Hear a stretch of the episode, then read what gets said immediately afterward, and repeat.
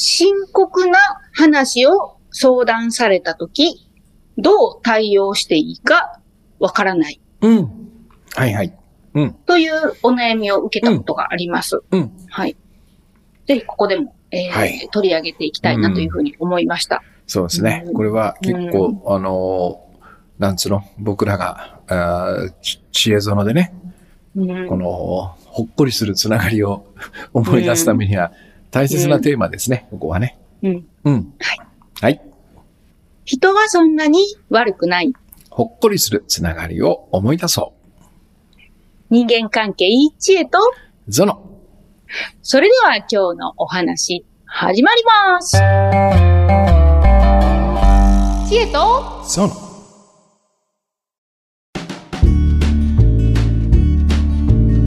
はい、ということで今回はですね、うん。深刻な話をされた時に、うん。えーまあ、打ち上げてくれた時みたいな感じに近いのかなと思うんですけど、うん。えーもしくはまあ流れでそうなった時とかもあるのかな？うん。うん。えーこう、どう対応していいかわからなくなっちゃう時があるはい。うん。うん。というようなお悩みです。そうですね。うん。例えばどんな話なのかな、それは。うーん、そうですね。うん。うん深刻というのがね、うんどこら辺をこう指すのか、ちょっと当たりをつけたいかな。うん。そうだなそうですね。私、あ、深刻の具体で出せるの難しいな。えーっとですね、うんそうですね。まあ、ちえさんがイメージ。ジする感じだと、どのあたりになるのかな。それは例えばどんな関係？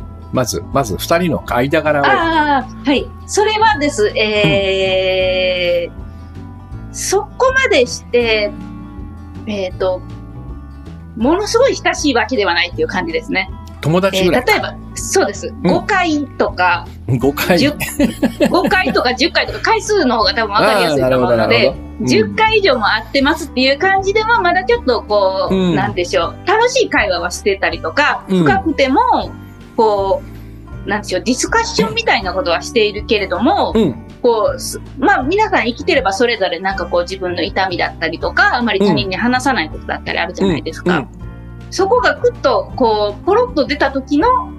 その対応がわからなかったみたいなお話でした。うーん。うんちょっとぼやっとしてて恐縮ですけど、うん。なんか家族の話もそうだし、うん。自分自身のなんかちょっと失敗談とか痛い話とか、今も継続中の、まあ、なんでしょうね、心身の話かもしれないし、こう本当にもう、ずっとずっと引きずってる失恋の話とか、うん。もしくはこう、やっちゃいけないことをやってる、例えば不倫だったりとか、うんなんかそういう、ちょっと今すごいぼやかして言ってますけれども、まあいろんなね、言いにくそう、うん普通は人に言いにくそうなことを、そうです、そうです。まだそれほど仲良くなったと思っていない人がうん自分に言ってきたうん時どうすればいいかって話だね。そうです、そうです。そううんそうですね。仲良くなりたいと思ってるからこそ、ちゃんと対応したかったのに、みたいな感じでしたね。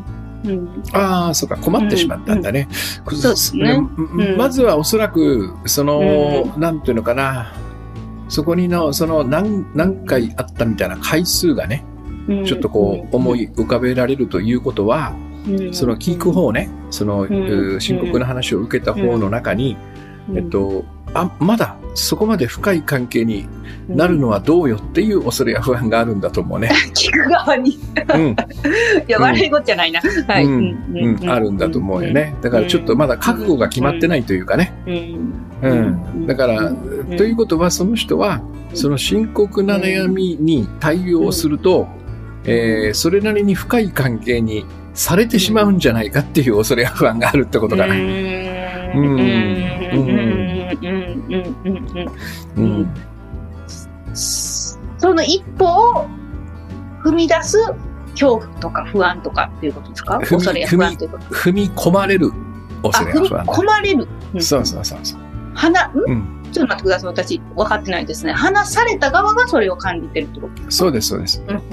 え、これは今、今ってあるん聞いた方、深刻なね、えっと、話をされた側の話だよね？今日そうです、そうです、の話って。そうです。されたそうだよね。だからそのされた側が、うんあの、する方から、えっと、うん要はね、された側の中に、えっと、まあ僕らみんなそうだけど、うんえっと、人との距離みたいなのを心に持ってるわけよ。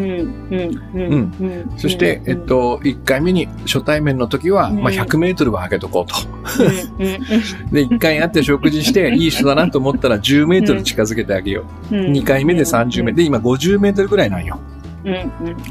そこを、えっと、その深刻な話を僕に言ってくるということは、相手はこの50を超えようとしてる。ゼロ、ほぼゼロに近い。そうですね、そうですね。距離ゼロね。うん。でもこっちはまだ50開けてるから、うん。ええーちょっとまだ、まだ50あるんですけど、うん。っていうこの恐れや不安。入ったらどうなんだろうっていう、そこがわからないんだよね。うん。そんな風に、その人との距離を心の中で作っていると、その感覚っていうのは、えっと、当然だけど生まれてしまうよね。うん。うん。これじゃああれですか、倉野さん。その、うんまあ、うんなんでしょう。その、その、話された側はです。まあもちろんその、その距離を保っておきたいのであれば、そういう選択もできるでしょうし、うんその、踏み込んできた相手をその受け入れるみたいな話もあると思うんですよ。うんそこはもうその本人の選択みたいな。うん。まあ、基本はそうなるんだけどね。うん。僕がこ今日話すとすればね、うん。えっと、まあ、せっかくだから、あの、うん。うん、なんだろう、うん、一歩、一歩前進するためにはね、うん、そもそもその50メートルの距離って何のために設けてるのっていうこと。最初の100もそうですよ。はい。人との距離をその心の中で設けることによって何を守ってるんだっていうことだと思うのね。いや、それは私結構距離ある方ですけど、人と。うん。あ自分で言うのもなんか変な話ですけど、うん。うん。なんか程よい距離感が心地いい時も結構あってです。うん。なので、その距離っていう言葉は結構自分の中ではよくあの頭の中に浮かぶワードなんですけど、うん。何のためにじゃあうん。取ってるのかっていうともう、これはね、この話あんましたないな。うんいやいやいや、しょうがない。千恵さんがそこのこの話出し、そこに行っちゃうよ、やっぱこの話は。でもだったんじゃないんですけど。うん。うん。うん あのーあれですね。やっぱそれはもう、あれですね、防御ですね、完全に。うん。だから何を守ってる？何、な 何から何を守ってる？やっぱそうなるか。なるね。何から守ってるか、そうですね。ううんもしくは、何が嫌で、はいそのその距離があることによって何が防げるんだろう？これも知らんかわ何が守れるか、そうですね。これ、あー何が守れるか。うん。うん。うん。いや、もうあら、ありとあらゆるものが守れますね。うん。例えば。うん。例えば、うん。たとえ、例えばあり、とあらゆるってことはいっぱいあるってことだから、例えなんていくらでも出てくる。例えば、何ですかね。ああ、あれですね。あのー一番しっくりくる言葉は、えー、えー、余裕ですね。余裕？自分の余裕ですね。うん、余裕ってどういうこと、余裕って。余裕っていうのは、その、余裕というのは、つまりその距離のことそのものを言ってるわけじゃない。距離を作って距離を守るって言ってる。日本語おかしい。ななんでしょうね。あのーあのーうんなんか適切な言葉ないかな。ううんんうんうんうん今ちょっとこれっていう具体例が出ないんですけど、うん、面白いよね。だから、ありとあらゆる感じはしてるんだけど、んそれが何かと言われると出てこないというね。そうですね。ううんん。本当そうです。ううんん。た多分ね、うん。一つは面倒くささだと思うんだよ。うん人と関わることによって、深く関われば関わるほど、その人の人生に巻き込まれていき、自分の時間と労力をそがれてしまうんじゃないかっていう、こういう多分、これはえ心象なんだけどね。うん。そんな感じするでしょ。します。うん。だから一番いいのは誰とも関わらなければ、関わらなければ、自分の時間と労力、エネルギーを人にそがれることがないじゃん。うん。つまりこの距離というのは、そこを守ってるんだよ。うん。巻き込まれること。巻き込まれること。ううん。じゃあ、そこの距離がなくなったら、本当に巻き込まれ、時間と労力を失うのかってことなんよ。うん。でそれは、あの、ないというのも、うんなんか私の話になってきてますけど。でもそれはないっていうのは私は一応気づいてます。うん、そうだよね。で、うん人はそんなに悪くない、ほっこりするつながりを思い出そうということは、この距離いらないよねっていうことでもあるじゃない？そうですね。うん。うんうん。うん。ううんん。だから、まあ、そこに対する恐れや不安は僕は本当は持たなくていいんだろうなと思う。うん。うんないからね。その、大体そもそもそもその、その距離を自分がも作ったところで人には見えないし、えーもう多分だけど、そっけない顔をするとか、話を途中で打ち切るみたいなこと、分かりやすいことをしなければ気づいてもらえないからね。でも来る人は来るよ、どんどんどんどんね。うん。まあもう一つは、えっと、そうやって近づいてくると、例えば僕と千恵さんは割と、割とこう、そんなに心の距離は離れてないでしょ？うん、そうですね。そうすると、今日、今みたいな、ええみたいなことを僕が言うじゃん。うんそうですね。倉田さん、キュッて、ピンポイントに来るから。で、千恵さんそれで何をは、い何を守ってるの？って時に、ああ、な、なんかちょっと言えないとかってなったら、なんかそこにこう、じょ上下みたいな感じが一瞬つくじゃん。うんうんなんか、わかっ、突っ込んでわか分かって突っ込んだ僕と答えられなかった自分みたいなこの上下がつく感じがするから、うんそれを近くに入れると、うん。なんか決まってしまう感じがあるでしょ？の上下があってことそうそうそうそう。うん。なんかその、要は深い話になってしまうと、うん。考え方の違いとかね、あとそそこに対する理解の仕方の違いみたいなことがあって、ちょっとした僕らの中でやられた感とかさ、よよくあるマウント取られたとかあるじゃん。あの感じを持ち持つんだよ。うん。だから勝った負けたの感覚がやっぱり嫌なんだね。負けたい、負けた、あいこの人に下に見られたみたいなことが起こり得るわけよ。うん。近くになると。うん起こり得るというか、起こり得るような感じがしてるわけ。う。うんんまあそういう諸々の、その人と深く関わると傷つくとかね。いろんなのもあるでしょ。あるでしょ。傷つけられるかもしれないとかね。うん。あの、こう、もう、巻き込ま、巻き込まれたいっていうのは変な言い方ですけど、うんあのー多分私のケースは巻き込まれたくないんだと思うんですよ。うん。あの、その実際にご相談いただいた方は、こう、巻き込まれたいっていう感じではなかったんですけど、うんその、よく対応したかったみたいな感じだ。ったそんですよ。ちらだよね。はい、うん。はい、はい。うんそうなんで、うんそもそも巻き込まれないようにすることは簡単で、うんその話で終わればいいだけなんよ。その後、うん。じゃあ、うん。今度うち行ってもうちょっと深く話そうかとかさ、一緒に、一緒になんかやるの付き合うよ。これはうん。その人の選択だから、うん。そこまで私はしないっていうことは後で決められるじゃん。うん。うん。うん、確かに。うん。はい。だからその一回の会話だけで巻き込まれることはないんでね。だこれはうん。恐れや不安、未来の恐れや不安。うん。うん。で、えっと、うん。要はそこを、あの、もっといい感じで受けたいのであれば、うん。えっと、自分の中に今言ったようなね、うんえっと、心の距離を保っておきたいとかね、えー人と深く関わると傷つくかもしれないっていう、その恐れや不安は、一回やっぱ手放す必要があるってことだよね。うんうん。えーそして、えっと、ここがポイントなんだけど、うんその人は、相手ね、今度は相談する方、深刻な話を、すべての人にその話を打ち明けてるわけじゃないってことなんだよ。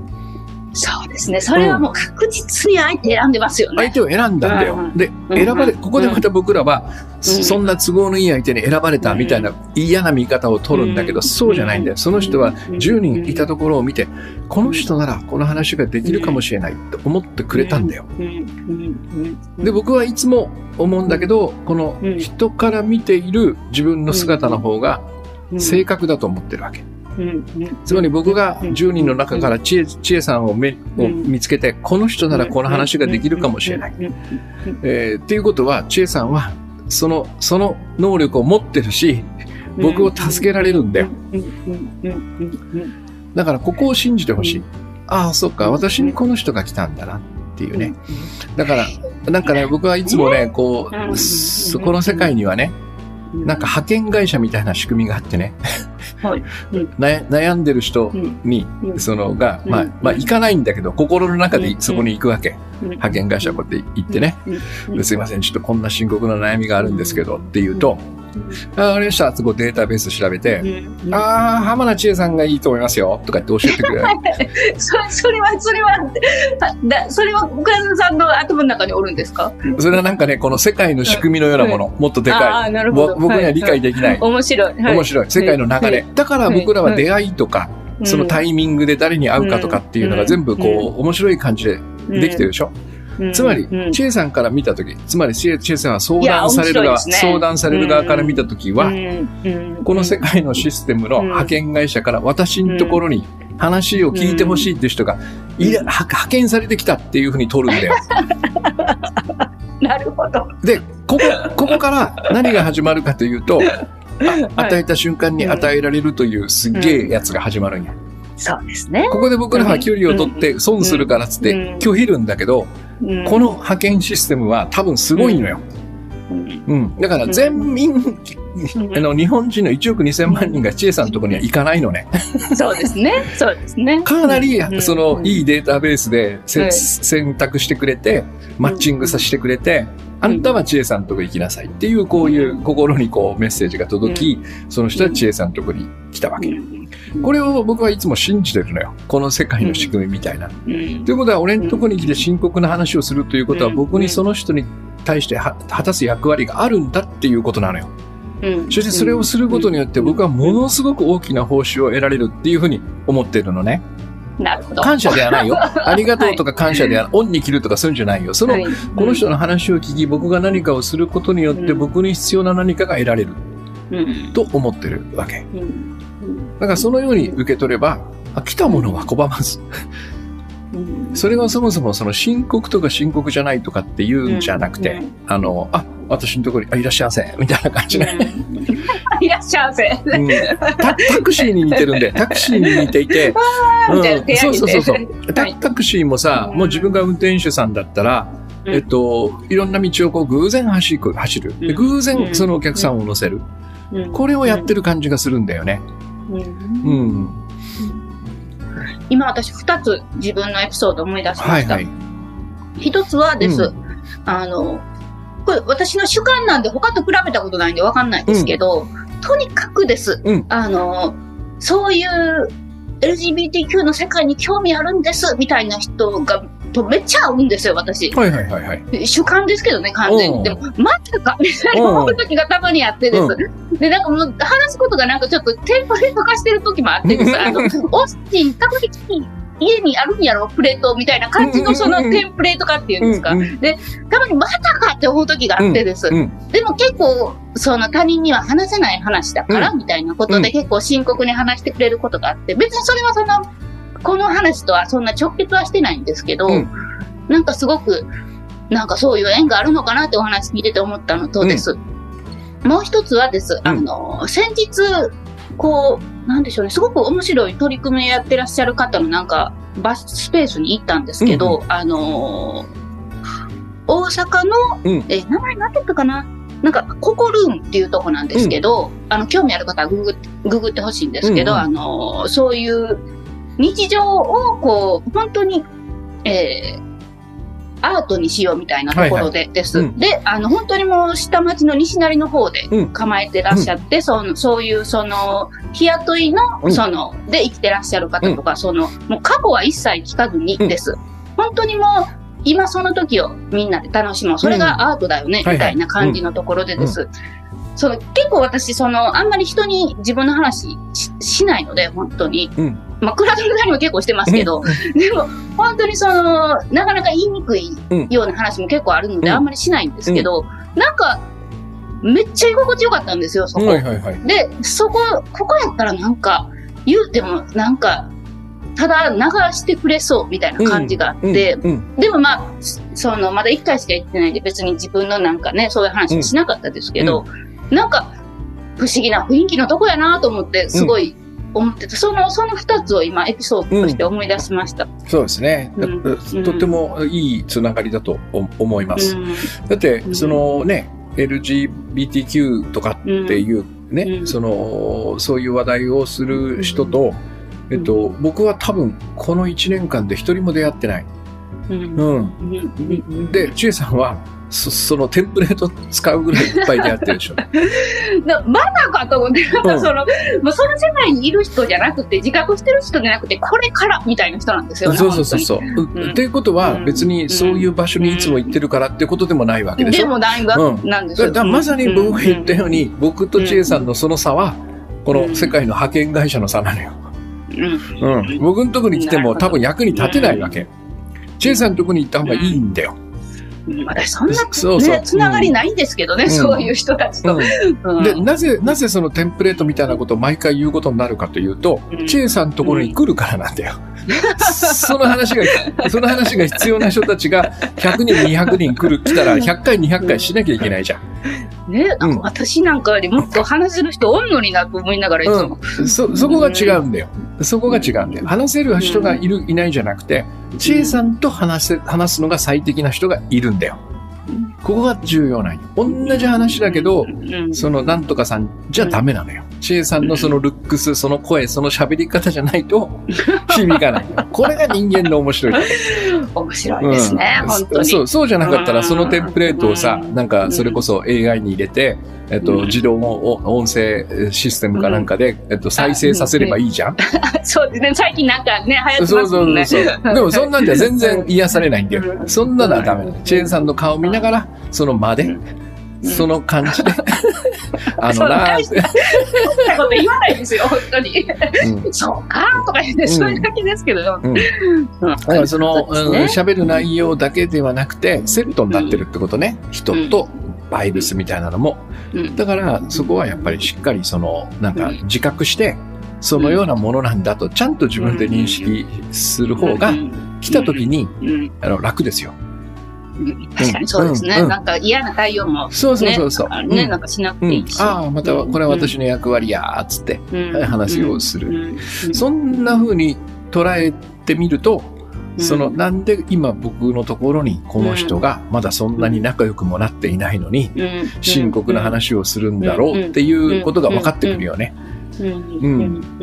あ、そうか、人というのはこんな風に繋がってるのかと。う。んそしてそれぞれが、えっと、いろんなところ、場面でそれぞれの役割を果たしているんだな。仕事とかだけじゃなくてね。うんそのすっごく複雑で面白い仕組みみたいなのが、こうなんとなくこう分かってくる。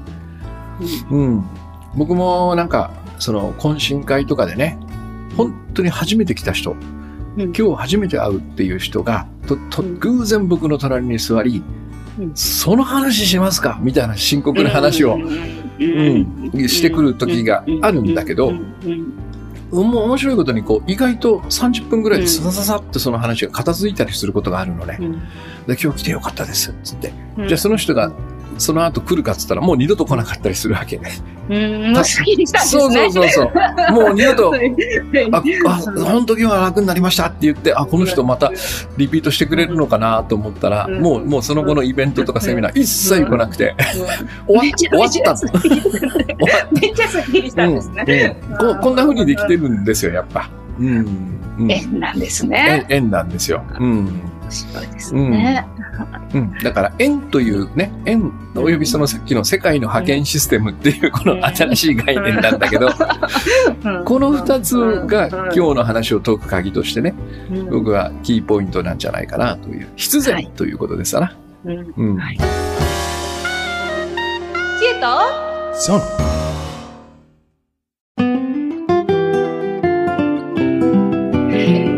て、うん皆さんはいかがだったでしょうか、う私は、あのーちょっとだけ正直に告白するとです。うん。またかって思う時がちょいちょいあったのでです。なんかもう、その自覚のある人とちょっと出会いたいなみたいな感じののがちょっとだけあったので、うんいや、なんかこう、あの、もったいないことしたなってちょっとだけ、あの、なんかそんな風に思いました。まだこれから来ますよ。はい。うん。でね、この さっき言った与えたら、与えた瞬間に与えられるって報酬はね、こう、いやいややってるともらえないんよ。うん。だから来たーと思ったら一回もうしゃあないと思って諦めうて、ん。よっしゃ、もう行くよ、ほい、何？みたいな感じで、本腰入れてやると、すごくいいものが得られるから、ぜひぜひ、や、うんこ今日からは、はい。心よくはいやってみて。はい。うん皆さんもぜひぜひ一緒にやってみましょう。はいはいうんそうやって、うんなんかこう、自分が、こう、受け取ってるとです。私今日すごく、一番これがすごく良かったなと思ったのは、自分が話せるようになるんじゃないのかなと思いました。ううんん、そうですね。はい。はい。このポッドキャストでは、あなたからのご質問、ご相談、ご意見だったり、感想だったり、えー愚痴だったり、いろいろなことを、えーお待ちしておりますので、概要欄の、えーお便りからお送りいただければと思います。では今夜もほっこりした夜をお過ごしください。また次回お会いしましょう。さよなら。さよなら。